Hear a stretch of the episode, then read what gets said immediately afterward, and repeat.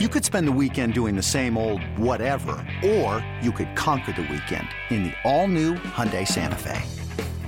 Visit HyundaiUSA.com for more details. Hyundai, there's joy in every journey.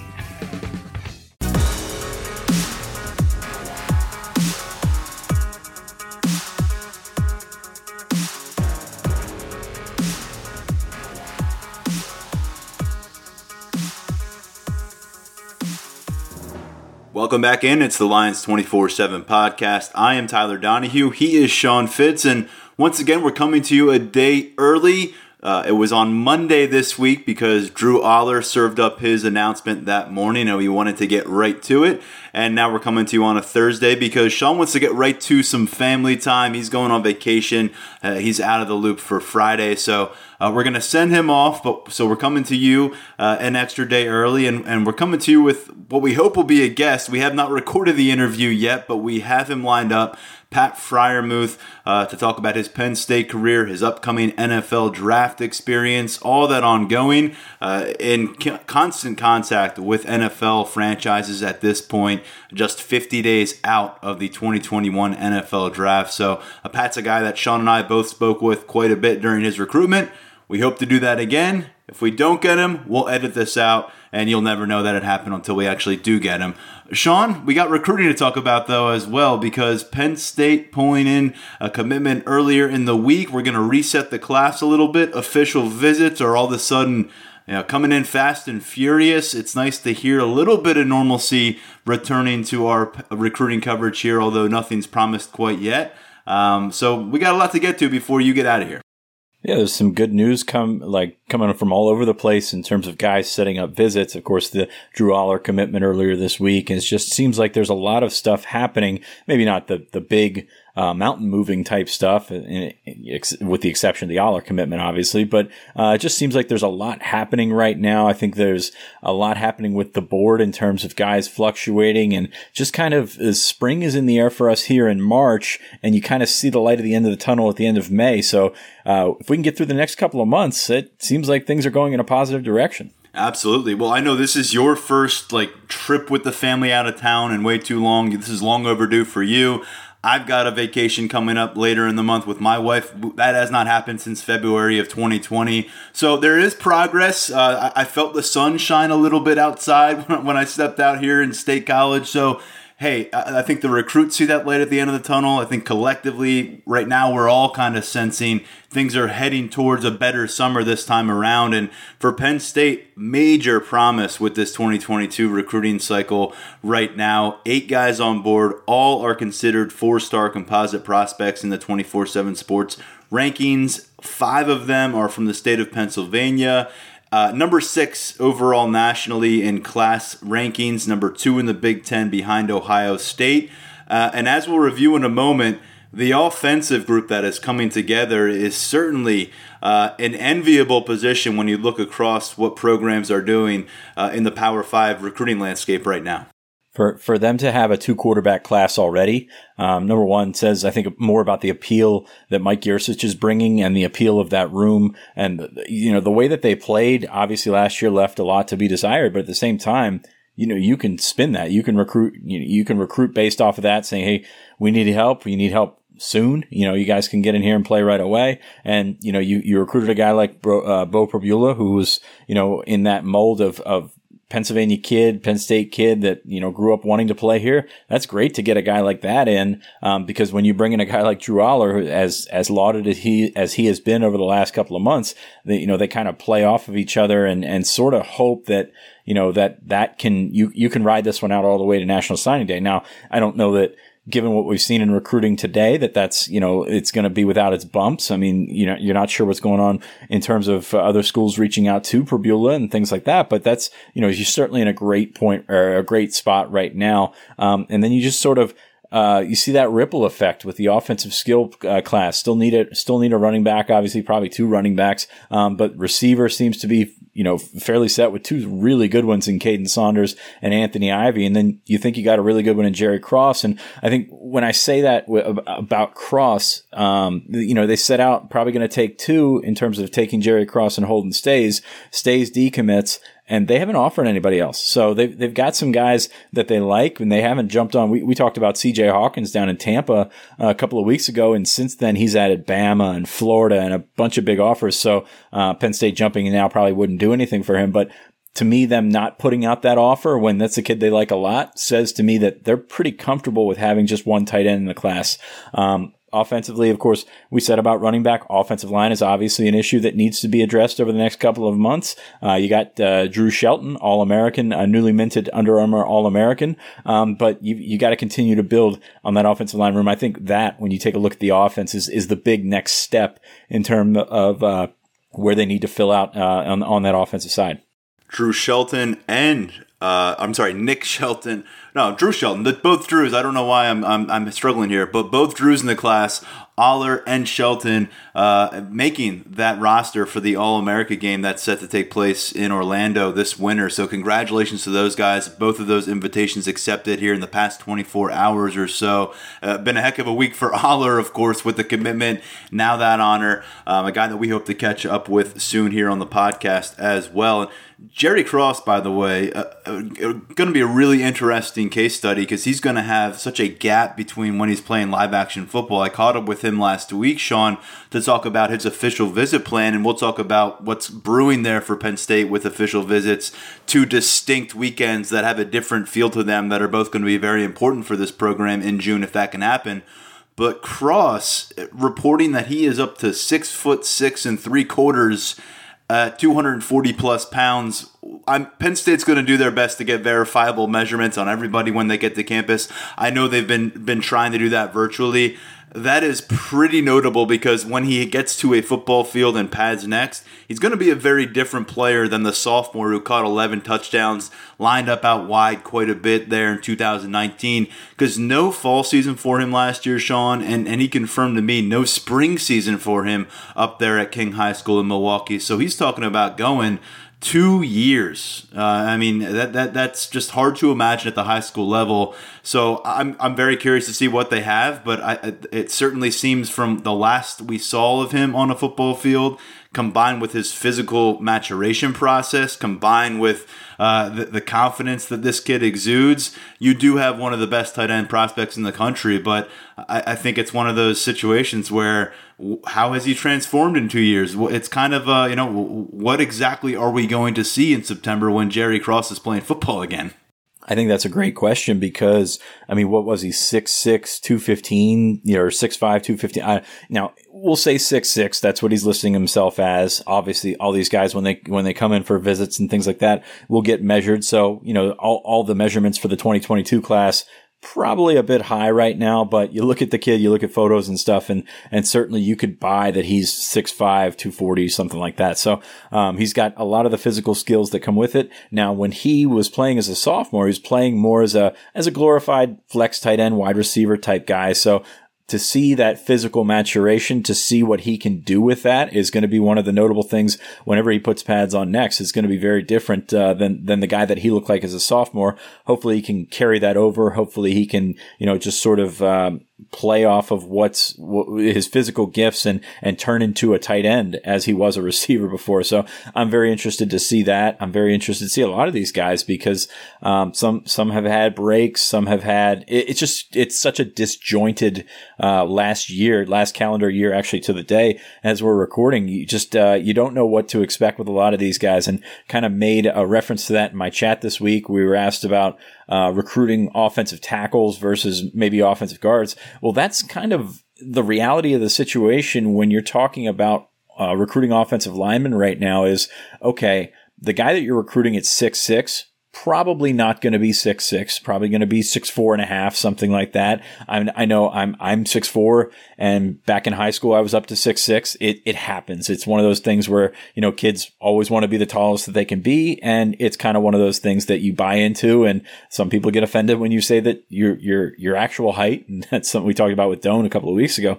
Um, but you're going to take these guys that are, you know, six, six, six, eight, something like that. And if you're not six, six, that's fine. That's completely fine. You're six four and a half. That's fantastic. If you list yourself at six four and you're six two, that might be a little bit different. So when you look at what Penn State's recruiting right now on the offensive line, you see a lot of these taller, rangier kids that probably aren't as tall as they list themselves at, but that's okay. Um, it's really interesting and it's funny because um, Ty Howle uh, is obviously the new Penn State tight ends coach.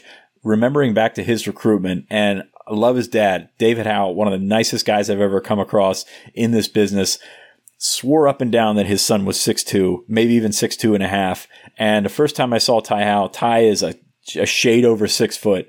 And I was just like, hmm, there's quite a disconnect here. And it, it, it was so funny to, to hear um, his father talk about how he was six two and everything because he was a center prospect. You know, nobody expected him to be six four, six five, but this is a guy that walks in barely over six foot. You saw him play, uh, always seemed to be the shortest guy on the field. And of course, now he's a Penn State coach. So it's good that we, we followed that one the whole way through. But that's the, the way that sort of things have changed in the last 10 years is you don't really see that anymore. You see guys that, um, you know, get to campus, get measured. And if they don't want to get measured, that's a that's a red flag right there. But they get to campus, they get measured, they get uh, these verifiable results, and then you go from there.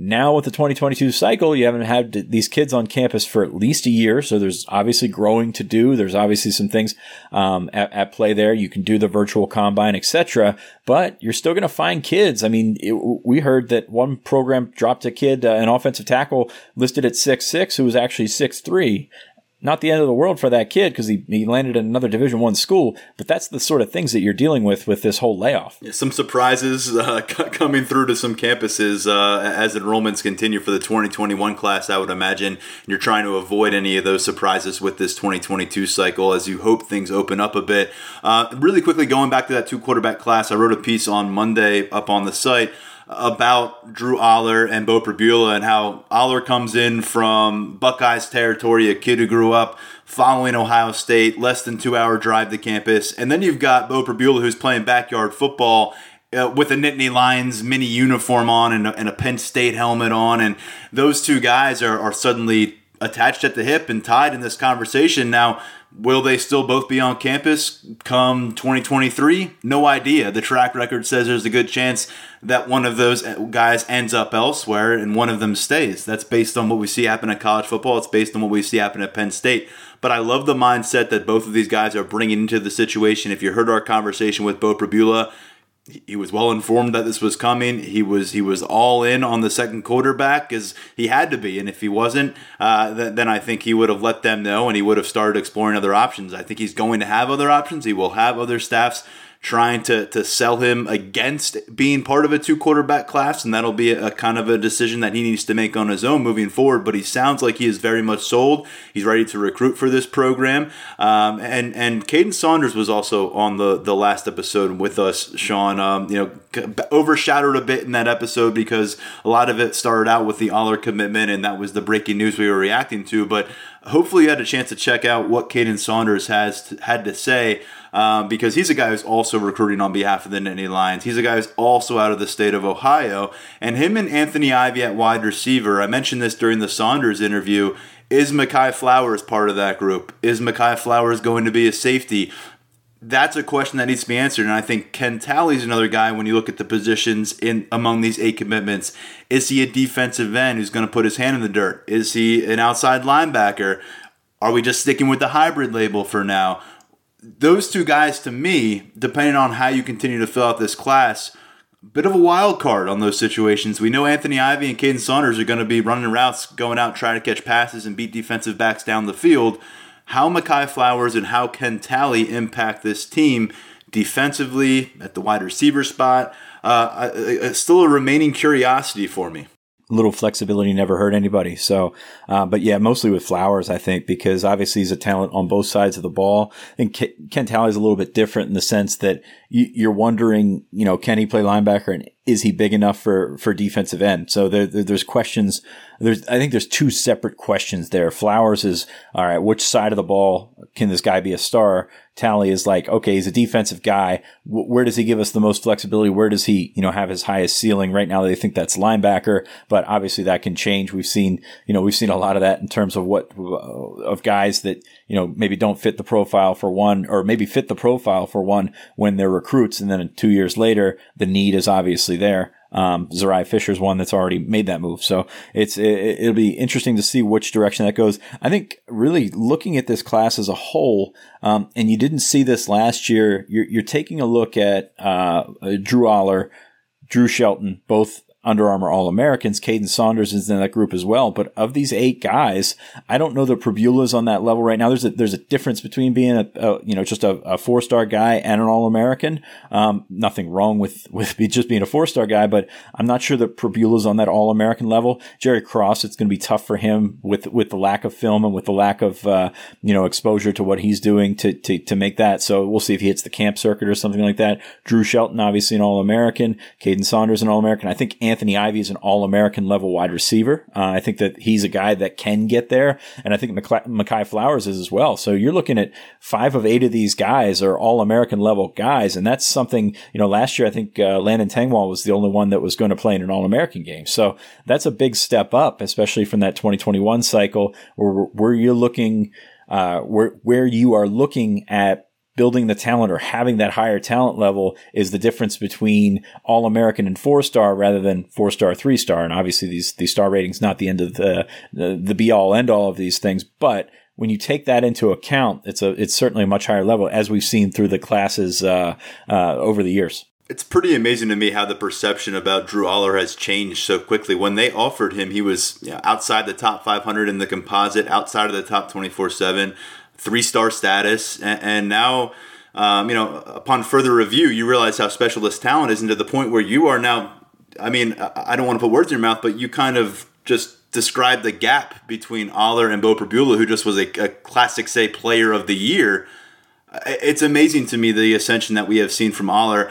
I'm not necessarily convinced that there is a gap yet. Uh, I, I want to see more of both these quarterbacks. I want to see both of them in the camp circuit. I want to see both of them with bullseyes on their back as seniors on the football field. Um, but I'm just telling you, it's remarkable because when when Allar first surfaced on our radar, covering his recruitment versus where it is now, I mean, where people are talking about him getting a fifth star, it's pretty amazing. Yeah, and here's the thing with that there's six Under Armour All American quarterbacks. There's six uh, All Army All American quarterbacks. So to be an All American quarterback, that's you know that's the top of the top right there. And they obviously think very highly of Drew Allar. But uh, so Pribula, when I say he's probably not going to be an All American unless he goes out, you know, he's going to go to the Elite Eleven camp at the end of April in Philadelphia. Maybe balls out and does a great uh, great job there and comes on the radar for somebody. Uh, I just think that you're looking probably more for a, a, guy in the mold of Allar, a guy that, you know, can go out there and you think can throw it around in shorts and t-shirt, can throw it around in the film and can do a lot of different things. And, and I guess cookie cutter would be the way to say it. You know, this is a guy that probably fits the mold of what they're trying to do because when they go down there for the Under Armour game, you know, you're trying to run a certain offense. There's a lot of throwing around, a lot of, uh, couple of read stuff, and it's it's not really where Pribula shines as much. Pribula makes plays and does his thing, and that's probably we're probably selling him short based on what he was as a sophomore because he was that athletic guy that ran around and made all these plays. And that's probably not what's going to get you the All American bid. Now, as he played as a junior, certainly could make a stronger argument for it. So I, I don't want to think that we're running down on the kid because of, uh, because we're saying he's probably not going to be an All American guy, but he's still pretty darn good quarterback. So I think that's probably something to take into account there is that what 12 of these guys are going to be all American game quarterbacks. And, you know, maybe if, if you, if he makes the elite 11, this top 24 in the country, that's pretty crazy company to be in right there, especially if you have two of those guys in that, in, in that cycle. And by the way, Drew Allar is going to compete at the Indianapolis uh, Elite 11 in early May. So we'll get a chance to see him throw it around a little bit and, uh, you know, see how he looks uh, as a, as a committed prospect hope to have feet on the ground there in Philadelphia for, for the Elite 11 that Beau will be at. Uh, protocol, of course, permitting uh, media access like that. But uh, yeah, I think you're right. With, with Allar is definitely the uh, you know the, the, the combine setting. He has the you'd think the tools and the physique to wow you more. What I do like about both these guys, improvisational abilities are there. I don't. That's something that I think is always kind of forgotten when you evaluate quarterbacks. You see the measurements, you see some of the high school numbers sometimes you just need to see that, that he can create something out of nothing. That's what made Trace McSorley so special and helped him overcome some of the athletic deficiencies that neither of these players really are going to face. And I think right now you really like the, the, the kind of how both those guys check off boxes when it comes to creating things for their offensive structure. We're going to talk a lot about Allar and Pribula for months ahead and maybe years ahead, Sean. So let's turn the page to what's next in the 2022 recruiting class official visits. Fingers crossed. Uh, a major gathering of commitments. Let's start there because we've been talking about them being planned right now for the final weekend of June, June 25th through the 27th. Uh, confirmed guests Jerry Cross, Kaden Saunders, uh, both of these quarterbacks now. Um, you may have come across others, but that, that's already at least half the class we're talking about uh, and expanding uh, to get to campus. And I thought Beau Pribula summarized this pretty well when he was on the show with us.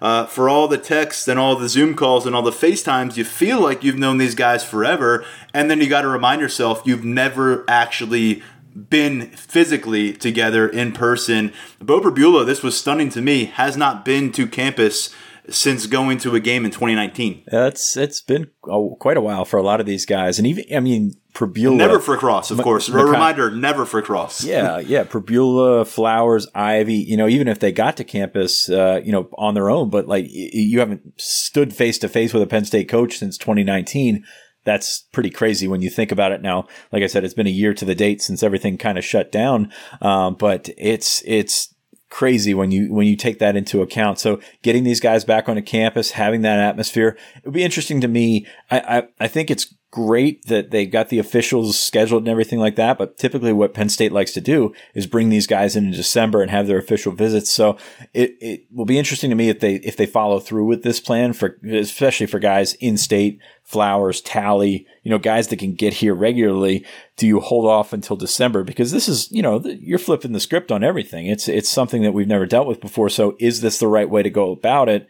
Um, we'll see in a couple of months whether these are still officials, whether they're unofficials, and t- frankly, whether that even matters. I mean, we've seen these guys, Kaden Saunders, Anthony Ivy, guys that have been able to get up to, to campus without, you know, um, you know, with, with, with the dead period in effect. So, Will that matter? I'm not sure, but I think it'll be interesting because you've got guys coming in like Jerry Cross, who's, you know, could he get here on his own? Maybe, but you, you want to get him, you want to get him to see his first look at campus and really make sure that resonates and, and get these guys around each other, do what they can do. And I think that'll, I think that's probably the right recipe. And on top of that, they're still planning on having the Lasch Bash in July. So maybe these guys get here at the end of June, officially get back at the end of July and do that unofficially and, and see how that all comes together. Because as we mentioned before, the calendar, while it may while it may open up in in at the end of May, that July dead period is still on the on the calendar. So you have to plan as if that's going to happen for now. A reminder I know most people know this, but the big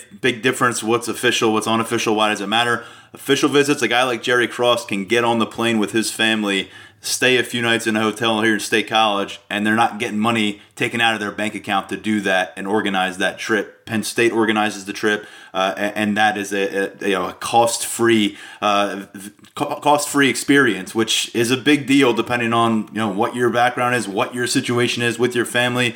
It can be impossible for some guys to get to campus otherwise in circumstances. I'm not speaking for Jerry Cross there, but that's why it matters a lot for, for a guy like Beau Pribula.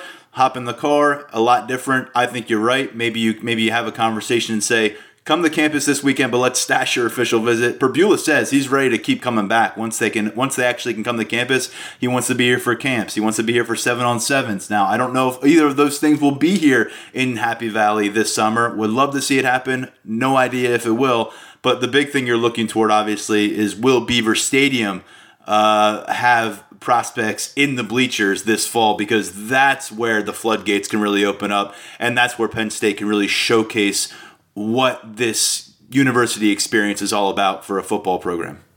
Planning on camps right now planning on you know very being a very busy june. Um, obviously that's you know all dictated out of our control, out of their control as well. Um, but that's something that they're planning for right now is to have seven on seven, a couple of seven on seven camps, have their typical camps, uh, you know, address July as it will, as it will end up lying on the calendar. I don't know if that'll be opened up or anything like that, but just go about it as if it were a normal summer. And that's, you know, it's kind of fun to say. It's kind of fun to imagine. Don't know that it'll go uh, completely to plan, but uh, it, at least we can, we can sit here in March and, and hope that it, that it can happen. I would love to, to drive over to watch some camp action, then drive over to a Spikes game, take a seat over there, watch some baseball on a beautiful night here in State College. It sounds awesome. I hope we're there this summer, Sean. Really do. Uh, now, two weeks before that commitment official visit weekend extravaganza, top targets are confirmed to be heading this way. Again, if they're allowed to by the NCAA. June 11th through the 13th is the other span that we're watching very closely. Confirmations in the past 48 hours or so from defensive back Jaden Gold out of New Jersey, defensive end Joe Strickland from Indiana, running back Nick Singleton, uh, the premier prospect on the offensive side of the football here in the state of Pennsylvania. Um, I'd expect that to continue expanding. Again, we're, monitoring how feasible this is going to be, but these are three of the more notable names, uh, and and all three guys carry that blue chip status. Well, let's look at, at what you can get out of this right now. I mean, even if these visits aren't going to happen. You can set these up and they can get their graphics out there. Singleton, Strickland, Gold, you know, all, all three of those kind of move the needle in terms of, uh, of interest. So you get your brand out there, you get your, uh, your name out there in terms of these guys are all four star guys, all well known guys. So, um, you, you're being, uh, you know, you're just you've got you're showing some initiative you're getting it out there there's only been a couple of programs that have really pressed this ahead and and i don't know if this is the best way to go about it i don't know if this is the best uh, course of action that you can take because um, you know maybe maybe waiting until later might be good but you're gonna dive into it, see if you can get out there and see if that like th- that's that's an answer that we won't know until the end of the cycle. Waiting so, waiting for anything once you're given this green light is like a hard proposition, I'd imagine for any coaching staff, right? I'm sure a lot of programs will be pushing to get these guys on campus unofficially. Um, but if you want to, you know, use your bullets now and, and see if you can get ahead of it, I mean, that's, that's something that, that's very possible, especially for a class with eight guys in it already gives you a little bit more leverage to, to push harder for some guys. And, and like we said, the board could, could change a lot between now and then. You know, you might see these guys in person and say, okay, that's maybe not the guy that we thought we were recruiting and, and things could change there. So I think if you give yourself more time, more cushion on the the back end to do it, then you know you can make this work and make make this the right decision. So um, you're getting out there, you're you're getting ahead of it. These guys, I mean, you look at the guys that are out there that they've they've scheduled these for.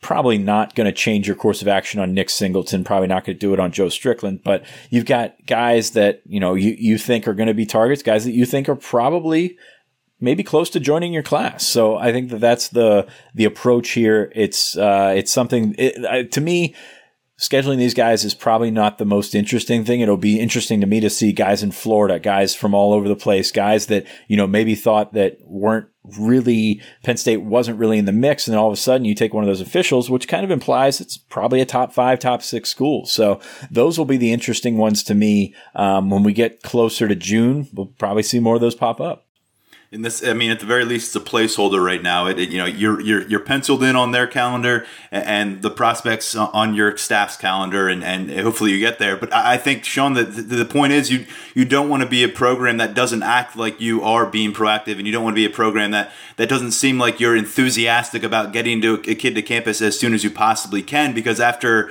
waiting for 15 months 16 months these prospects you know come to the surface and say okay where am i going and if a staff's saying, "Oh, why don't we hold off until the season?" You're like, "Why? Don't you want to see me?" Exactly, and that's that's the thing. That's a conversation that you keep having with different guys. And and on the flip side, you've got a situation with a guy like uh, Nick Singleton. Obviously, he's wanted to take visits the whole time, but you know, there's a situation where uh, maybe Ohio State could have a guy that's going to commit soon, and that maybe they try to squeeze him. Something happens. If you got your your visit set up in June you're probably not making a decision in March, April, May. So it gives you a chance to sort of uh, draw this one out for some of those guys and, and maybe uh, explain to them that, okay, well, if you commit before that, I'm sorry, we're, we're not going to have an official for you. Um, that uh, them's the breaks. That's what happens. So it gives them a chance. It gives Penn State a chance to sort of slow some guys down, not so much because they're stringing them along, but uh, keep them from jumping into making a decision somewhere else in April. And let's face it, uh, 2021 circumstances or not, a lot of guys have had in their mind that they want to be committed to a college before they set foot on the field as a senior high school player. That's it's always a target that we hear every year, and I don't think that'll change for a lot of guys, even though they've been shortchanged in their ability to go explore campuses. So maybe June. Hopefully, we see the NCAA adjust and open th- some things up in July for these kids and for these programs. But you know that this is really going to be where you, you don't take trips just to see a campus. Uh, it, some kids will, but I think you're going to see a lot less frivolous kind of trips and more so getting down to business, doing your research, doing your homework on schools you are seriously considering. Whereas it used to be, might as well fill five official visits, find spots. I, think you're going to see kids come out of this and really try to attack the summer, and I would expect coaching staffs to do the same in turn. Yeah, usually when you have guys that take those trips, they've been able to visit a lot of schools throughout February, March, April, and usually it's it's Southern guys going coming out to check. I, you know, just thinking over the list of the last couple of years, there's been guys that have been like committed to Florida, and they take even though they take the visit, you're like, this kid's not coming here. There's no chance. So maybe there will be some sort of emphasis on you know getting to the actual schools that you think you're going to end up at. Um, so that you might be able to read more into that. And, and like I said, it will be very interesting to me, to, to me, how these schools, especially the northern schools, how they handle guys coming in from, from out of, uh, you know, out of the region. So I, I don't know how it's going to play out with those guys, but you're looking at that weekend in June as, as a very heavy, uh, top target type weekend. And you're looking at that end, the weekend at the end of June as a commitment weekend. So maybe, who knows? Maybe some of those guys that, uh, you know, are in the first weekend flip to the second weekend at some point. You, you definitely would like to see that if you're Penn State. Uh, Singleton, by the way, a guy that we have talked about quite a bit here in recent episodes. You heard from Kaden Saunders and Beau Pribula, both saying he is of the utmost priority for them moving forward among uncommitted targets put out a top nine list on Tuesday night. Alabama, Auburn, Michigan, Northwestern, Notre Dame, Ohio State, Texas A&M, and Wisconsin on there alongside the Nittany Lions.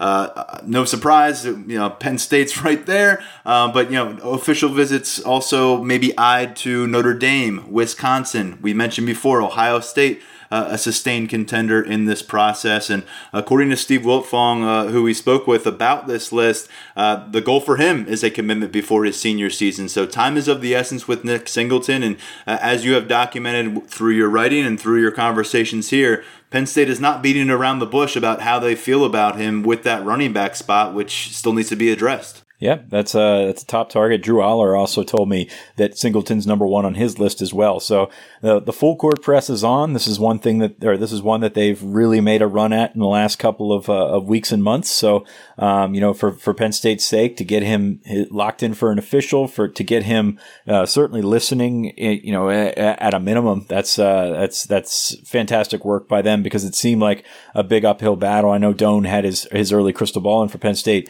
but from what we were hearing just a couple of months ago, I mean, didn't even seem like Penn State was, you know, maybe a top three, top five type school. So um, they, they've certainly put the work in and, and have done a great job recruiting Singleton would be a major boost for the in-state recruiting efforts and a guy that we have not spoken about nearly as much here in the state of Pennsylvania but is near the top of state rankings Keenan Nelson out of St. Joe's Prep in Philadelphia he also put out a top schools list this week and um, upon further review of Brian Dohn's reporting on the subject Penn State seems to have built their case up nicely with Pennsylvania's top ranked defensive back prospect. You you mentioned he hasn't talked. We haven't talked about him much. He hasn't talked to anybody. In fact, uh, before Dohn got him this week, I'm not sure the last time um, he really sat down with one of our guys at 24 Seven Sports. So uh, it's nice to know he exists. Nice to know that uh, that's that one's still going. I know Ed, Ed O'Brien uh, had a camp a couple of weeks ago, and and he looked pretty good. Uh, uh, you know, in his drops and things like that. But yeah, Keenan Nelson,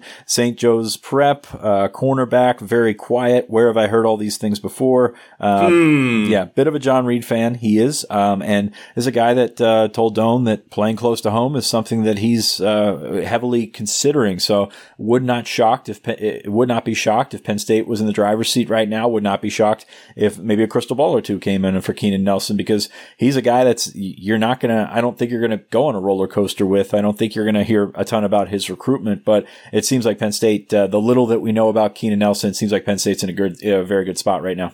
He is just outside the top 100 overall in composite rankings, the number 12 cornerback, and the number three player in Pennsylvania in those composite rankings, situated behind Nick Singleton, uh, and then top ranked Pennsylvania prospect Enai White at defensive end. All right, that was a lot on recruiting. We're going to press pause on that for the moment. You know, we'll always circle back there.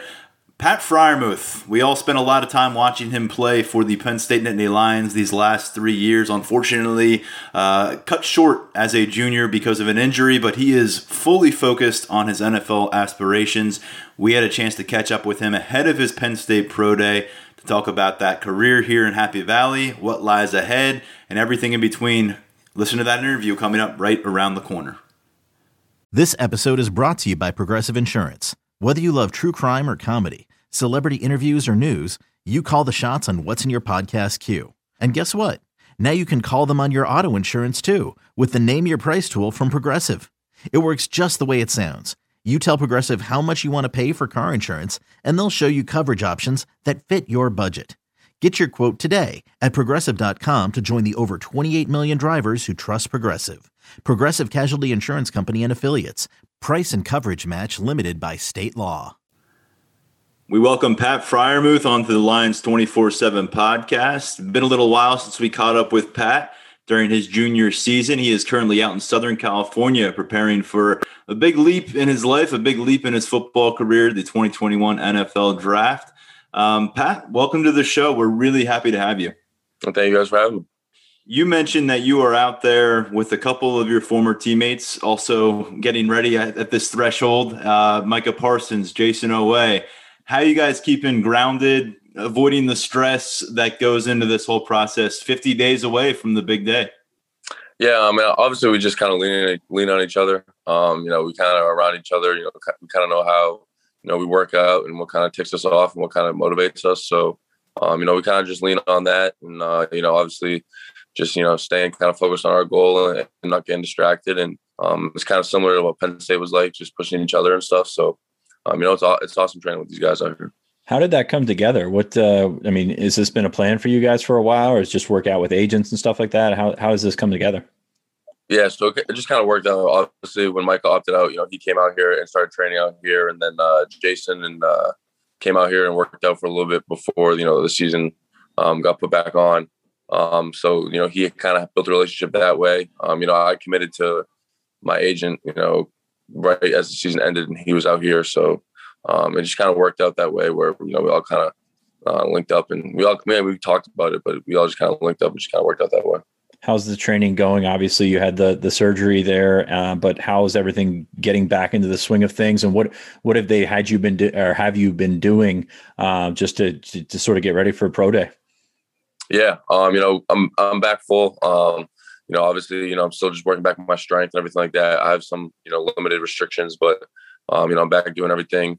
Um, you know, just get my strength back, and you know, everything is going going really well here. You know, obviously, you know, they're having us kind of you know hone back a little bit right now on you know the aggressive workouts, just kind of making sure our body feels good. You know, with pro day, you know, only a, a week and a half, two weeks away, so um, you know we're just kind of doing that and getting our bodies feel uh, right. But you know, obviously the training was you know pretty pretty hard and pretty you know intense, but. Um, you know, I, I, feel great right now, and you know, both all three of our bodies feel awesome, and we're ready for pro day. Pat, are you guys in the same house in different living locations and just gathering for training? How's that all set up? Yeah, so it's actually a pretty cool setup. So you know, we're it's an apartment complex. So you know, we all have our own like kind of apartments, and um, you know, our actually facility, our training facility is up on the roof. Um, so you know, there's like a little bit of a turf field up there. You know, 20 yards, I think. I'm not probably from hashes to numbers. You know, it's not that not that big, but I mean, obviously the weight rooms are on top of the roof, and there's a pool up there and everything like that. So you know, we're definitely living life out here. It's, it's definitely nice. Um, but you know, obviously, you know, we're still working. You've been watching Jayson and Micah push each other to be the fastest of those two since they got the campus as freshmen in your class back in 2018. I guess that competition still goes on, um, and and we're going to find out on pro day.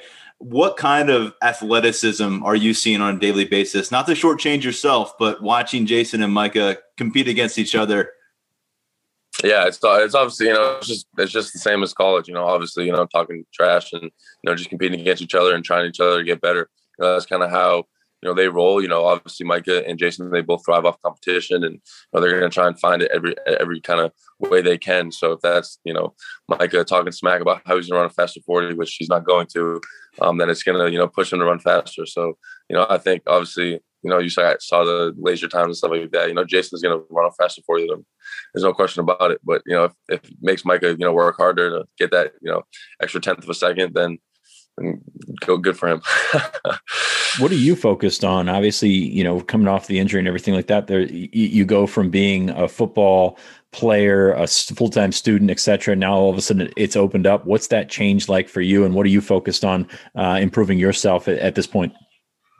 Yeah, it's definitely weird. Obviously, you know, not having the responsibility of classes and kind of going to team meetings and all that kind of stuff, and you know, no position meetings. But it's it's definitely, you know, definitely kind of you know grow makes me be more mature probably just you know just kind of making sure you know i have a list of to you know what i'm doing for that day and just kind of write it out and you know my to-do list and, and all that kind of stuff and try and accomplish everything i can for that day i mean it was definitely obviously i'm not going to school there's definitely things that i have to you know get done throughout the day and um, obviously you know with my shoulder just you know go to pt i'm at pt every single day and you know i'm kind of doing extra just to kind of make sure i you know i get back to that you know level that i was playing at before the injury um, so you know, I'm I'm I'm good to go for pro day. Um, I'll probably do everything except um, bench, vert, and 40 slope in the air because I just got cleared to you know full on sprint uh, like two three weeks ago. So we're still kind of working through that. So we'll see what happens. Pat, it's been about four months or so since since we saw you on the field as an active member of, of Penn State. At what point did it become apparent to you and to the coaching staff that you had to pull the plug, you had to take a step back, and and really knowing that you were finishing up your college career at that point? Yeah, so you know that Maryland game, obviously, you know, I was I was obviously frustrated with the outcome, but you know, I was kind of more frustrated that you know I've kind of been through everything, you know, selfishly been through everything, and um, you know, obviously fought to have a season. It just kind of wasn't going our way, and definitely not my way. Um, you know, getting you know, kind of hurting that against Ohio State, and it was bugging me throughout the whole game at Maryland, and kind of went to that week of practice. You know, they kind of held me back a lot. Didn't really practice a lot. Um, just kind of got the reps that I needed to, and, and kind of reduced the contact throughout practice, but you know, Nebraska, I think it was the second drive where, you know, I ripped through someone on outside zone and my shoulder just went numb um, for the rest of the game. So uh, it was definitely frustrating throughout that whole game, just kind of mentally, just kind of not being out there as much as I could and how much I wanted to. You know, I, I would go out there and, you know, they kind of managed me, um, you know, run plays and pass plays and stuff like that and opportunities I get the ball. So um, it was definitely frustrating coming in off the field where I could just go out there and, and you know, do what I had to do. Um, but, you know, obviously, you know, I kind of learned a lot from it. Um, just kind of handling adversity, and you know, it's definitely it definitely stung kind of making that decision to get surgery and um, you know, not being able to finish the season with, with the guys on the team. But you know, at that point, I had to do it was kind of best for me. We we obviously tried to rationalize this season as some sort of normal season, but obviously it wasn't. Um, yeah. Did that play into your decision? Just you know, not as much to I don't want to say not as much to play for, but you guys were obviously uh, not going very well at that point. How much did all these outside things to sort of factor in the decision to shut it down? Yeah, to be honest, the only reason for me to shut it down was I just couldn't keep playing because my shoulder, my arm was numb. Like even, even just like throughout the day, just walking, just kind of just chilling by myself, my arm would just go numb for no reason. Um, and it would go probably be like that for like five minutes. So it was, I was definitely just frustrated that aspect. But you know, I wanted to keep playing. You know, I talked to talk to Tebow and we talked to him Sunday in meetings, and I was getting my MRI Monday, and I was like, oh, regardless of what it says, like I'm still gonna play like against Iowa. Like, don't worry. And then Monday comes, and you know, with the doctor after the MRI and stuff like that, and he was like, um, you know, it's it's pretty, you know, you tore both your labrums. Um, you know, there's cartilage all around it. Um, you know, it's pretty beat up right now. We have to we have to clean it up. And I was like, well, can I still play? And you know, that was the only kind of issue with me making the decision. Didn't have to go into, you know, we are 0 4 in the future of the NFL and all that kind of stuff. It was just based solely off of, you know, can I play through this injury? And, you know, we kind of decided I couldn't. Um, you know, it definitely was, sad, you know, not being able to finish the my Penn State career, you know, on a win on my on my end playing. But, you know, I'm happy that the team, you know, finished off in that, you know, four game win streak. So. Considering the circumstances, I don't think any of us would have been surprised if you decided to go back home and, and focus on your recovery and kind of go outside that Penn State bubble. But you stuck with the team. You were on the sideline every game around around all these players. What did you gain from that, and what stood out to you? What about maybe what sparked the four game win streak? Because the team was clearly in a much better situation leaving the season than they were when when you stepped aside. Yeah, um, you know, I wanted to stay a part of the team the whole the whole time. Um, obviously, you know, they voted me a captain for the second year in a row, and I kind of felt like it was my, you know, my job as a, as a leader of the team and one of the guys that most of the guys look up to to you know be around the team and continue to be that you know that positive attitude and, and making sure to hold people accountable like I always do. So just kind of you know staying with the team and kind of there's definitely a shift in the locker room after that Iowa game. Just kind of you know we have to do something whatever it takes to you know figure out you know, to get a win. Just all we need is one win, and obviously that was our mindset throughout. You know, after Indiana and Ohio State and the rest of the games, but we just needed that one win to kind of get us back on track. And I think that whole week, Coach Franklin did a really good job. I think you know he delivered one of the best you know pre-game videos that I've ever been a part of. Um, in my time at Penn State, just kind of just reemphasize the whole family and reemphasize what your why is and what you're doing it for and why you're playing this game. And I think it was the best thing that could have happened. I think you know we were obviously doing team meetings over Zoom, which it, it, it, definitely you know we missed the rituals of dancing before team meeting. We missed the rituals of saying what's up to the guys and getting that interaction with the defensive coaches and all that. So we went back to that old ways, and I think that really helped just to kind of get back to the normalcy that everyone knew, um, and just kind of focus on what we needed to do and focus on our whys. And I think you know that was probably you know the best week of preparation that you know we had in the 2020 season, and, and kind of we just got that win and, and never looked back. Pat, September, you probably read that you opted out. I don't know if you remember that or yeah. not. Uh, what's your reaction to, to, to all that? And I guess and now that we're past that, how close was that decision? Obviously, a lot of guys had a decision to make at that point, and it was so up in the air, ambiguous as to what the Big Ten was doing. And uh, can you can you just take us through uh, September and what's on your mind going into that? Yeah. So first, obviously, you know, I was just disappointed in the fact that because I felt like obviously with all the media people, I feel like I had a really good relationship with all of them, and you know, I was obviously a good guy to talk to and all that kind of stuff. And I just kind of felt, you know, blindsided by I forget the guy's name, but whoever published the story, he didn't even give me a chance. He gave me a chance to uh, talk on it, but obviously, you know, Chris and all the guys are not gonna let me talk on it. So he kind of reached out and said, you know, I'm gonna publish the story, but if you don't make a comment, I'm still gonna publish it. So I was just I was mad about that whole thing which I think was just disrespectful to everything I put forward to Penn State and everything I put towards, um, you know, treating the media right and doing all that kind of stuff, which you know, it's kind of hurt me because I never opted out. And I wish that he waited till I made a decision or I publicly came out and said it. Um, but not, regardless of that, you know, obviously I was I was deciding between it, but you know, I fought publicly on social media about you know having a season, so I kind of want to wait it out. There's no kind of rush to opt out, like where I was I was gonna go out and train who who cares if I miss a month of coming out here and training? It's not going to make or break, you know, combine or pro day or anything like that. So I just wanted to wait out as long as I could, um, you know, and I, and I did, and um, you know, I'm, I'm thankful that we got the season back. Speaking of decisions that there's now some separation from, not a lot of people realize that you had this escape hatch after your sophomore year. Very rare thing because of, of your circumstances coming into college. Did you seriously consider stepping away from Penn State after the 2019 season and what ultimately made it the right call for you to stay, knowing full well that a pandemic, of course, not was going to roll through. Yeah. Yeah. Um, you know, actually, so I didn't obviously I saw the rumors and stuff on social media that I could leave, but I didn't know any truth to it. And I didn't want to ask because we were on such a high note, like, you know, 8 0, 9 0, and all that kind of stuff. So you know, Coach Franklin called me in, you know, Ohio State we got like Monday or Tuesday or something like that. And he was like, So what's like, what are you thinking? And I'm like, about the game plan? Like, yeah, it's cool. He's like, No, about you leaving. And I'm like, Coach, I'm not talking about this right now. We're about to play Ohio State. Like, I'm not leaving. So ever since then, I, it wasn't much of a decision at all. Like I I felt like I wasn't ready or mature enough to go, you know, out and, and leave yet from Penn State. I think I had more things to accomplish. And, you know, obviously, you know, a bunch of the teams uh, on and that I've had meetings with have asked me about that you know, why I didn't leave after my sophomore and came back and all the stuff that I went through.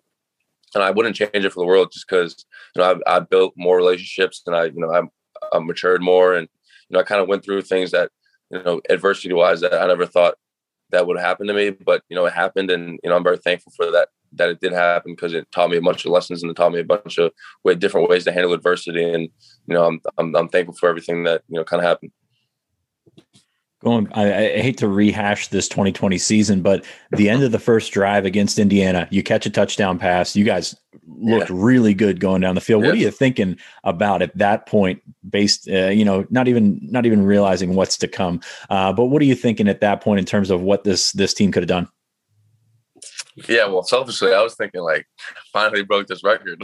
But uh no as a team um, you know, I was thinking, you know, it, this is going to be a really good team and this is going to be a really good season. Um, but you know, obviously, I think there were some points and, and obviously during the season that we could have executed better. I think as a team, we're, you know, we were a talented team.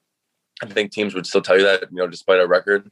But I just think, you know, we didn't execute um, the way we wanted to in, in, in, clutch situations. I think, you know, turn, turnovers were too many, um, obviously. And I think, you know, there's points in the games where we had an opportunity to make a run or, or make a, you know, a, a key play to, you know, to kind of change the tide in the game. But, you know, we never made that play. That never happened for us. So I'm just kind of making sure, you know, I want, I talked to a bunch of guys like Han and Cliff and just making sure like to reiterate, reiterate kind of go out there and make those key plays and just keep working. Um, because, you know, I think they're going to be really good this year and they have a lot of young talent. Um, I'm excited to see them play. How hard was it to to do that to get that offense in there to deal with all that stuff with the new coordinator and just not be around? I mean, the, you can say all the right things during the season, but just looking back, I mean, how much BS did you guys have to wade through for that? Yeah, it was a lot. You know, obviously, you know, with Franklin and, and his program, it's relationship built. So not being able to actually meet Coach Rock in person uh, and be well, we met him in person, but kind of getting shut down and away from him, and just kind of his vision. Obviously, it's it's easy to kind of tell on Zoom, but that kind of in-person aspect you lose of it and kind of building that trust in person and, and you know going out to dinner and, and, doing all these things that builds the relationship and builds trust. And we definitely missed that aspect of it but i feel like that you can't really use it as an excuse just because you know everyone went through it. So we i just felt i just feel like i just wish that we could have you know kind of did different ways to you know build that trust and and kind of work towards um you know that new offense and kind of giving it you know more work in the off season when we came back in the summer. But obviously, it was definitely tough. Early January, it was a bombshell news for us, and usually Sean, especially, is really good at anticipating big Penn State breaking news. No one saw coming Kirk Ciarrocca getting replaced by Mike Yurcich. What was your reaction to that move, and what kind of message ultimately did James Franklin send by making it?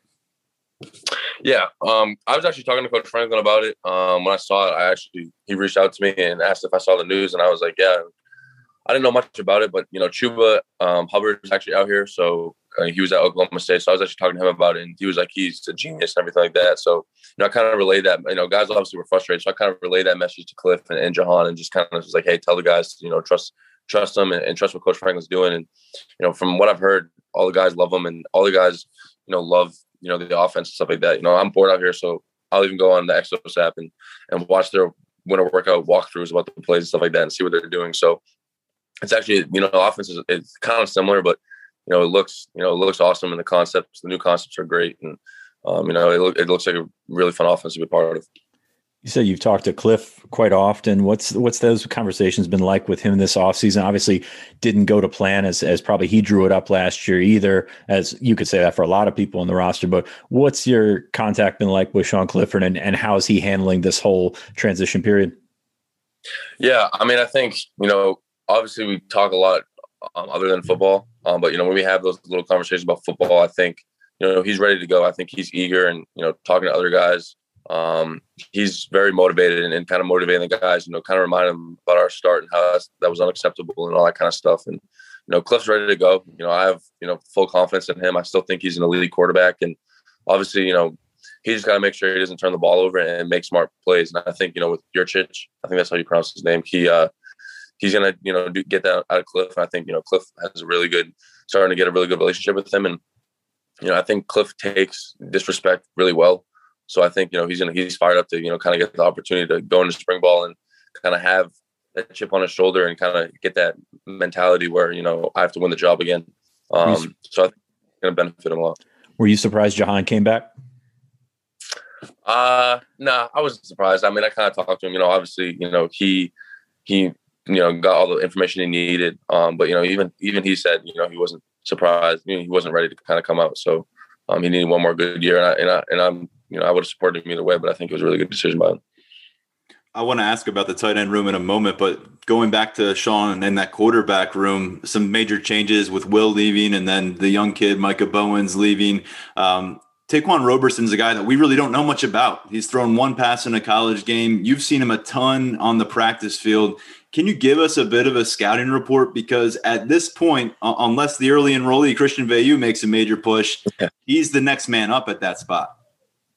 Yeah, me and me, me and Ta'Quan are, probably, are like really really close. So you know he's a really good um, you know guy, and I think you know guys on the team you know really respect him. I mean, you know he came in and, and we kind of just clicked personality wise, and you know he's a great guy, and I think he's going to be a really good quarterback. I think you know the change, the turnover through offensive coordinators kind of helped him kind of elevate his football IQ. I think coming in he struggled with that a little bit, but I think you know having to learn a couple new systems and kind of having to learn new terminology and how people talk about football has definitely helped him a lot and you can kind of tell, you know, he he's ready to go into this spring ball and improve something. And you know, although you know he's going to compete, keep compete against Sean, and he's definitely going to have his opportunities. And um, you know, I think you know Ta'Quan's going to kind of take it and run with it. And you know, I think whenever he gets his opportunity, he's going to make the most of it, like I just said. So I'm excited to see him, you know, play and perform. And you know, he's definitely he's a solid quarterback whoever's taking the snaps at quarterback at any point for Penn State's going to be looking toward that tight end group. Um, what did you learn about that group from the sideline during that final stretch last year? Uh, and can you give us a little bit of insight on all three of those guys, Brenton Strange, Theo Johnson, and Tyler Warren?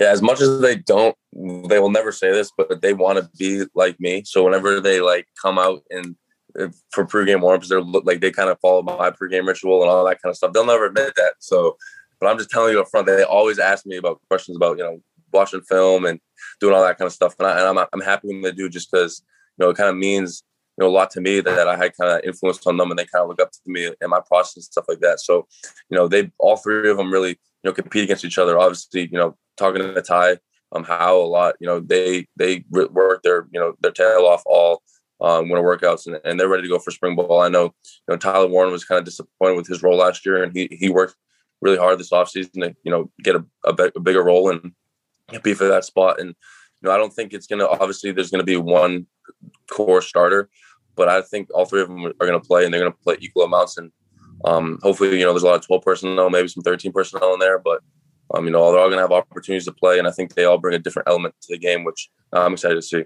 You obviously played for Tyler Bowen for, for three years. He's gone now, but you did get a chance to sort of overlap with uh, his replacement, Ty Howle. Uh, what, yep. what, what can you expect out of Howle in terms of what what's he bring to the table as a coach? What did he do for you guys last year? How much do you take away from that?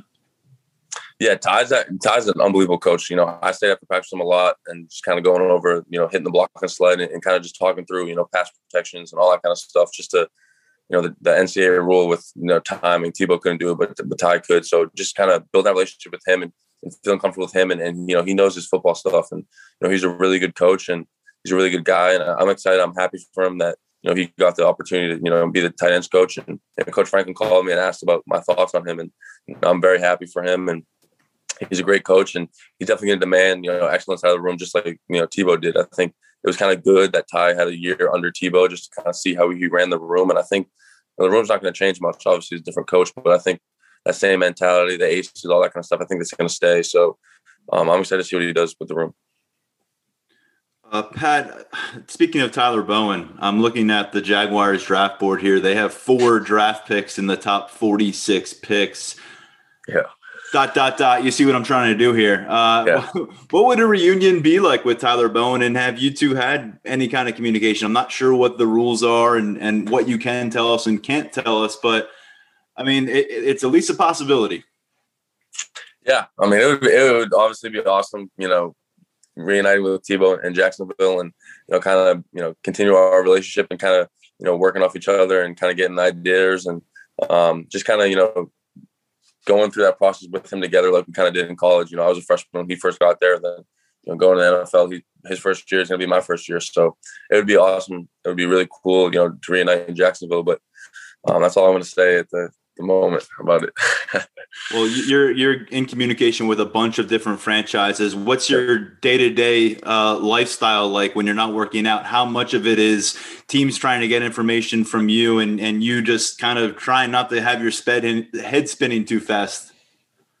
Yeah, it's wild. It's definitely weird that you know I, I can't make the decision myself to where I'm going to go. You know, teams are making that decision, so it's kind of weird to kind of sell yourself and sell what you do well and kind of kind of that whole thing. Um, you know, in February, um, it was more just kind of you know getting to know you kind of questions, but now it's you know, meeting with the Titans coaches, meeting with the GMs, the front office, and kind of you know asking those tough questions, you know, about football and off field stuff, and just throwing out weird scenarios and weird questions. So it's definitely tough, and um, but you know I, I'm enjoying it, and you know I'll probably meet with two or three teams probably every other day, and you know Friday I'm meeting with five teams, so it's just kind of based off schedule and all that kind of stuff.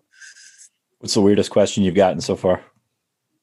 the weirdest question. Oh, one of the weirdest questions was like, it wasn't weird. It was just kind of threw me off guard. It was just kind of like, so why didn't you play special teams? And I was like, oh, they're trying to manage reps, all that kind of stuff. And he was like, so you're a two-time captain, never went to Franklin and demanded to be on special teams. And it kind of just threw me off because I was like, ah. I can't say I have, no, but uh, it was just, it was kind of threw me off. That's probably one of the like the weirder, tougher questions I've gotten. But everything has been, you know, I've, I've had no off-field issues nothing's really concerning like that. So I've had kind of pretty easy process so far. Have you have you been able to feel that it sounds like they're just trying to get a reaction and judge engage how yeah. you react to it. Have you yeah. gotten a feel for these interviews? Are you feeling comfortable with uh, with talking to these GMs, these coaches and things like that? Oh, for sure. I, am definitely getting more comfortable. I mean, that was the first interview that I had, so it was definitely through my guard. I got like all rattled and everything like that, but I'm definitely more comfortable. You just got to be, you know, show that you're comfortable and confident when you're talking in, uh, you're talking about, and uh, you know, it's good. It's actually it's it's fun. It's it's fun to you know get to know these guys. I mean, obviously, I talked to Bill Belichick, and I grew up, you know, idolizing him and the Patriots. So it was definitely cool to be in that situation. Pat, I don't think we have too much more for you here, and we know you've got a lot to get to, but uh, kind of a fun question here because not many people get to live this reality. When you get those first NFL paychecks, do you have something special in mind for you or your family or your friends, even uh, that that you've kind of had at the forefront of your head for for years, maybe? Yeah, um, obviously, I think you know my mom and dad are, especially my mom, are definitely going to listen to this. So I'm not going to. I have something planned for those for those two. I'm not going to say what specifically is, um, but I have something good, and I think they're going to you know enjoy it a lot. Um, but for myself, I I just want to buy a nice watch. I think you know I, I've never had a really nice watch, and I just want a nice watch. Simple man. I, that's that works. Exactly. exactly. Exactly. Sean, do you have anything else here for for Pat? No, it's been a pleasure, uh, and, and, like, and I will say this: Pat has handled himself for the last couple of years uh, so well with us, with uh, mm-hmm. with anybody that's been around. He's been such a great represent representative of Penn State football and, and the university as a whole. So it's been really cool. Um, you know, you, you I don't like to fall into oh, you play the game the right way, all that kind of stuff, but it's been it's been awesome to watch him you sorry develop and just to sort of become this prospect and this player and this person um, it's you've come a long way in not a very long time so it's been it's been awesome to watch i appreciate that i appreciate it a lot guys yeah, we, we kind of discussed that a bit before we started recording with you, and uh, you know, going back to covering your recruitment, we'll be watching really closely what happens in April and, and beyond that, and uh, you know, hopefully we can get you back on and talk about how great your NFL's career is going down the road. Yes, sir, for sure. Uh, definitely need to do that. All right. Thanks, Pat. Well, good luck with Pro Day. Good luck with the crazy questions coming your way, and we'll find out where you're heading in about 50 days. Yes, sir. Appreciate it, guys. Huge thanks to Pat. Uh, big time for him to make a moment for us to talk about his past and, and what lies ahead. Sean, I'll, I'll, put it out there. Very few prospects have come across as mature as Pat did uh, when we had him as a high schooler you know, through those conversations he came, he surfaced as a sophomore captain. He was a two-time team captain. He moves forward. One of the more enjoyable football players I've dealt with, and a guy that I think whenever he decides to hang the cleats up, wouldn't be surprised if we're talking about coaching with him down the line. Oh no, no, uh, I could could definitely see him as a coach eventually. Uh, this guy has been all about football for the last couple of years. It's been really cool to watch. Just thinking back to his recruitment, just a very safe prospect, and and not in the sense that he wasn't a, a high ceiling type of prospect, in the, in the sense that he really did everything right, and, and obviously was never going to be any sort of trouble, and you know, kind of got in, did his thing, and, and, got out of here, and now he's maximizing his uh, his potential in the NFL draft. So uh, really cool to watch his development. You know ever since he, he started coming to camp back in, uh, you know, before he was committed. I think that's where he earned his offer. Uh, it's just, uh, it's been crazy to watch his, uh, his ascension. Uh, but just looking back on it, it's not a very surprising one. And we'll have a chance to learn a lot more about uh, where these NFL draft prospects stand in terms of their development at Penn State and, and maybe what to expect from them at the upcoming Pro Day. Because we got Dwight Galt coming up uh, uh, for a phone call on Thursday. Uh, there's going to be a bunch of coverage at Lions 24 7. It'll be something that we get back to in our next episode. We'll, we'll probably take out some of those topics and, and expand upon them a bit. But make sure you to, uh, check out Lions 24 7 coverage of that because always one of the more enlightening conversations of the year when we d- get Dwight Galt, uh, not just breaking down those outgoing guys, but but some of the newer members of the program and how they are uh, advancing. And I'm very curious to, to see what we're going to get from this conversation, considering the circumstances of this past year. Um, Sean, from the NFL draft to the NFL free agency. Uh, some Penn State players making news this week. You've got two guys out of this program, both of the same position, who are among nine total players franchise tagged um, so not a lot of guys got that franchise tag, which which is uh, which means a lot of money in the short term, creates some questions about the long term. But wide receivers Chris Godwin, Allen Robinson with the Tampa Bay Buccaneers and the Chicago Bears, respectively.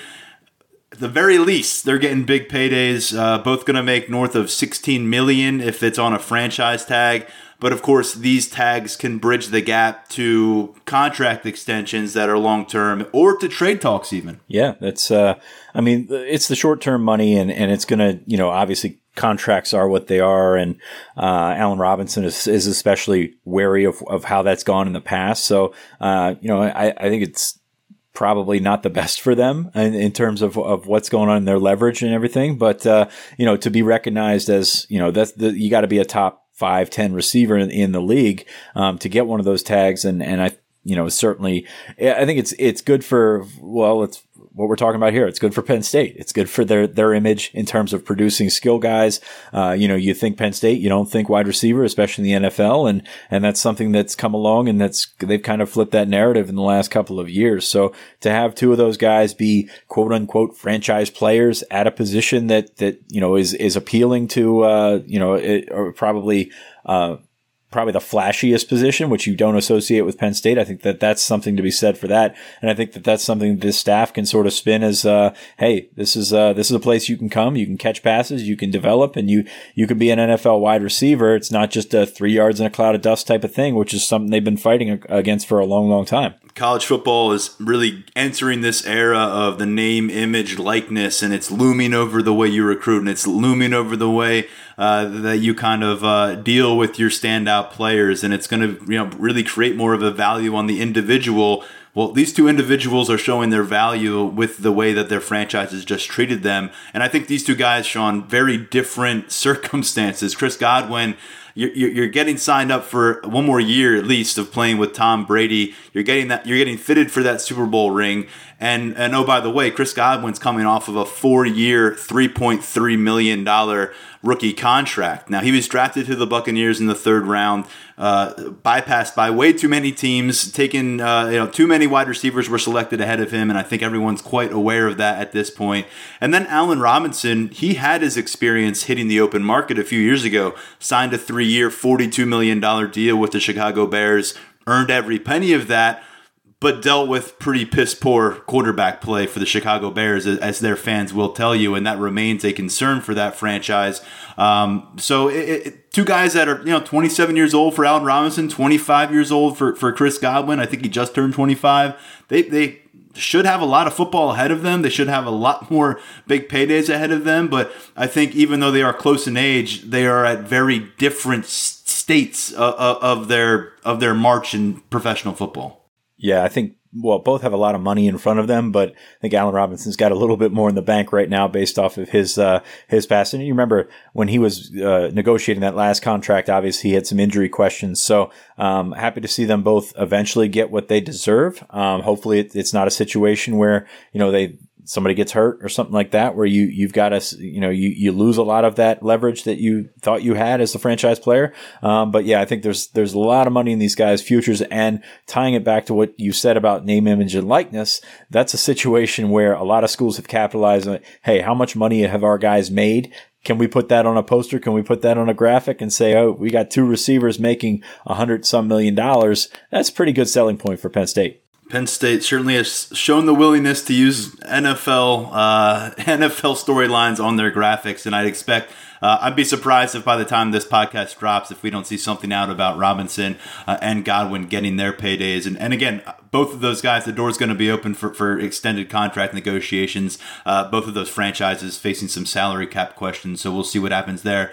And and and what and what you said there, that's that's the Bama strategy right there. That's built the hashtag built by Bama, um, OUDNA with Oklahoma. You know, just sort of uh, branding that into hey, come get developed and and get paid. Well, eventually get paid um, by coming to our school. That's something that Penn State needs to continue to work on because they've got the guys in the in the NFL now. I mean, just looking across the board, not just your Saquon, your Godwin, your Robinson, but they've got a bunch of guys. Donovan Smith had the big contract you know, you've got a bunch of guys that you can lean on and you can throw numbers at and say, okay, this is a spot where all of a sudden, you know, gone from being just the college uh, power or whatever to being a pro quote unquote factory, and that's something that they want to continue to move toward. It's been a good offseason for Penn State in the NFL. I think that will continue next month when uh, guys get their name called in the NFL draft, uh, and, and, and we'll see what that adds to the stockpile of, uh, of cash that has been earned. And by the way, two names to keep an eye on next offseason Saquon Barkley, if he's healthy and can bounce back, he's going to demand a huge, huge payday. And then Mike Gesicki, who's established himself among the more productive tight ends in the NFL. Just two guys that, that stand to really, you know, step up and, and demand some money this time next year when, when all these free agency and, and, and things are, are getting talked about. Less money on the spectrum than what we've been talking about, but still a lot of money in, in the eyes of pretty much all of us. Uh, Marcus Allen set to make about 850 grand in 2021 as an exclusive, uh, as an exclusive restricted free agent. So if the Steelers offered him there was no other negotiating with other teams. That's the way it's set up uh, because of his experience and because the Steelers are the team that drafted him. But this is a guy that Marcus Allen was really looking like on the bubble of staying with the Steelers, maybe on the fringe of NFL relevancy after his first couple years. Played three NFL games after two years in the league. Sean, he played 14 last year. He started to transition from safety to linebacker, and the Steelers think highly enough of him to give him a one year deal approaching a million dollars. And, and if he can cash in on that and convert on that in year number four, then, then he's going to be looking at a multi year deal with the Steelers or someone else next offseason hey, he's got a job. That's the important thing. is uh, he's got the opportunity to come back and, and, compete, and that's something you know. If he, I think with the exclusive rights deal, he had no negotiating power whatsoever. It's just a matter of were the Steelers bringing him back or not, and they decided to bring him back. Which you know, logic to me, and I don't know how this goes with the technicalities of the contract, but logic to me says if somebody wants you back, you you know you're pretty fortunate. So good for Marcus. I know he he played a bunch last year, and I know that uh, you know that season didn't go the way a lot of Pittsburgh fans wanted it to but uh, you know he's out there and he's been hanging around in the league, and that's really all you can ask at this point. And only 24 years old right now, so uh, we'll see what he does adjusting to that new role. It sounds like Tomlin likes him. Uh, it sounds like they love that possessional flexibility, and that will keep you in the league uh, longer than someone who can only handle one role. No Penn State defensive back has ever recorded more tackles during their college career than Marcus Allen, 321 during his days with the Nittany Lions, and a pretty notable field goal block along the way as well. Sean, let's get into our five star mailbag, and it, and it brings us back to Pat Freiermuth because that's how the question is tailored here. And this is a subject that I think we've bounced around a bit, uh, but but uh, let's address it full head head on right here. Um, how do you view the void left behind by Pat Freiermuth at tight end in 2021 compared to the void left behind by Mike Gesicki in 2018? It seems to be impressive young talent on the roster in both cases. And I remember, Sean, sitting in your dining room table at your house before the season opener, I think it was, and in 2018, we had I had just joined you at Lions 24 7, and we were trying to figure out how it was going to work with Mike Gesicki out of the equation. Pat Freiermuth was in the conversation, but Pat Freiermuth was not yet Pat Freiermuth. Oh, this was this is night and day, and and we we kind of forget that because Pat Freiermuth was able to to ascend so quickly and and move in his at, in 2018. I mean, you're talking about Jonathan Holland, Nick Bowers with an injury history, Danny Dalton, which is an, a name that we haven't heard in a long, long time, um, and then Freiermuth and Kuntz. And you're thinking, okay, when, we talked last year or this year about getting more tight ends on the field, playing, uh, you know, playing the 12 personnel, get just getting a, a situation where you're able to have more tight ends in the field, it's because you've got Brenton Strange, it's because you've got Theo Johnson. Back then, we were trying to figure out, okay, can you play four wide? Can you play two running backs and three receivers? How do you play without a tight end? How can you do this? Because we weren't sure that they could fill that gap. So I would say night and day compared to what Gesicki left behind. And this is this is going to reflect poorly on Mike, but that's not obviously not uh, uh, not under his control at all. But night and day 2018 2021 because you've got those guys wa- walking in behind him talented guys potential nfl guys and just uh, you know you you line them up and you go okay jonathan holland nick bowers danny dalton Pat, uh, freshman Pat Freiermuth versus Brenton Strange, Theo Johnson, Tyler Warren, freshman Khalil Dinkins. Eh, it's a little bit different in terms of what uh, what you should expect out of that position this year. And Nick Bowers wasn't even the Nick Bowers, and, and that he was going to become a Penn State. There was there was wondering if you you know about his medical. Nick history, was in the right? situation that Nick Tarburton's in right now, that he was never healthy whatsoever, Right. and you didn't know if he'd ever actually play on the field. Um, so just to, to to think about how uh, tight end was just a kind of a black hole at that point, or ex- expected black hole. We were trying to talk around it all off season, and then this year it's like, okay, how do you get these guys on? Because Tyler Warren, third string tight end, seems to be a pretty good pretty good prospects. So uh, big difference there. But yeah, you're right. Uh, Nick Bowers obviously came along and developed. Uh, Holland and, and uh, Danny Dalton eventually did not, and Pat Freiermuth just took it and ran with it. And um, that's it. Would be great if a guy like Theo Johnson was around back then. He could probably do the same thing, but that's not the situation. That's not what they're asking him to do. And I think the entire roster is better because of it. By the end of that first September of 2018, with Pat Freiermuth on campus, he was catching one-handed touchdown against Ohio State and was was entrenched as a go-to target for Trace McSorley pretty quickly. And I'll also say the offense just beyond the tight end room. What you're seeing here in, in, in 2021 versus what the, the reality was in 2018, you hadn't you hadn't just lost Mike Gesicki, right? You had lost Saquon Barkley, you had lost DaeSean Hamilton. You were relying heavily upon a, a, a first year contributor and a redshirt freshman KJ Hamler. Now you look around and, and you've got some proven commodities at, at wide receiver. Certainly, you've got some proven commodities um, in that offensive backfield, particularly with Noah Cain back in the bunch. So I think overall, this offensive structure and in the tight end room because of what you've already noted about the experience that's been accrued by a guy like Brenton Strange and Theo Johnson and the way you've recruited there just feels like the the the, the safety net is very much more laid out uh, compared to when you said goodbye to Mike Gesicki and had to figure out a plan. Because I remember Danny Dalton, uh, Jonathan Holland, both were trendy names at different points of the offseason. Uh, but of course, Freiermuth took the whole situation by storm. Yeah, it's kind of like the situation with Saquon a couple of years ago when he walked into that room as a freshman. Very different than when he walked out of it a couple of years later. So that's kind of what you're seeing um, with uh, with Freiermuth, and and it's really kind of a residual effect. You saw how those running backs uh, got you know, that got to work with Saquon. It kind of rubbed off on them. You see that with Pat Freiermuth. You see that a lot with a guy like Brenton Strange, and um, you know it's funny because you know the the season obviously with Freiermuth's injury did not go to plan, as you will say with that with that position. But there's a silver lining in there. Those guys got got to get out there, and you got to see kind of the future in, in a redshirt freshman in Brenton Strange, in a true freshman in Theo Johnson, and you, you gotta you gotta admit you like what you saw.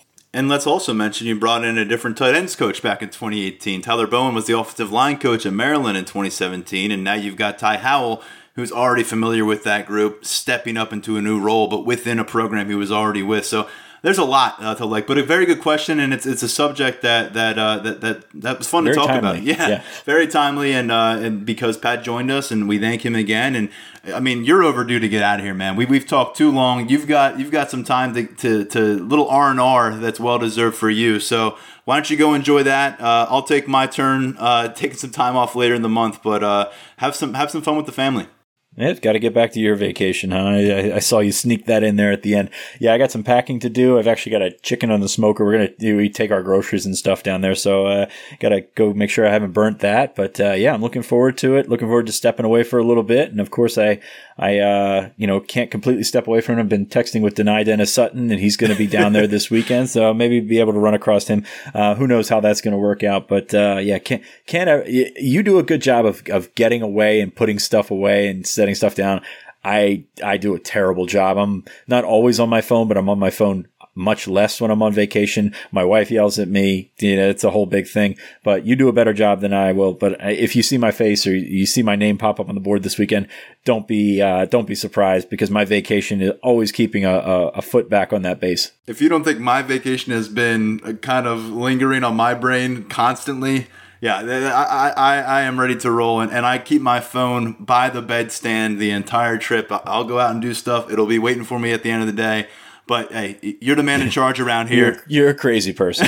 you're gonna miss something. You're gonna miss a kid setting an official visit for for August or something. I might miss September a top twelve. You know, something. Yeah. it's important stuff. But I, we'll see you around this weekend. But but try to enjoy yourself a little bit. Um, tell Dani we said hello when you have moved for dinner. Um, we will talk to everybody next week. Spring ball is right around the corner. We didn't even talk about it, but that gets underway this upcoming week. James Franklin will be speaking with the media, so hopefully a lot more to learn about this Penn State group. And by the way, if you missed it this week, Anthony Poindexter, the new safeties coach and co-defensive coordinator, met with his first media group. Uh, that's up on lions247.com, full video. A guy that brings a lot of energy, like we alluded to when he was hired to fill that safety coach's spot. For now, on behalf of the outgoing Sean, I am Tyler Donohue. We'll talk to you real soon.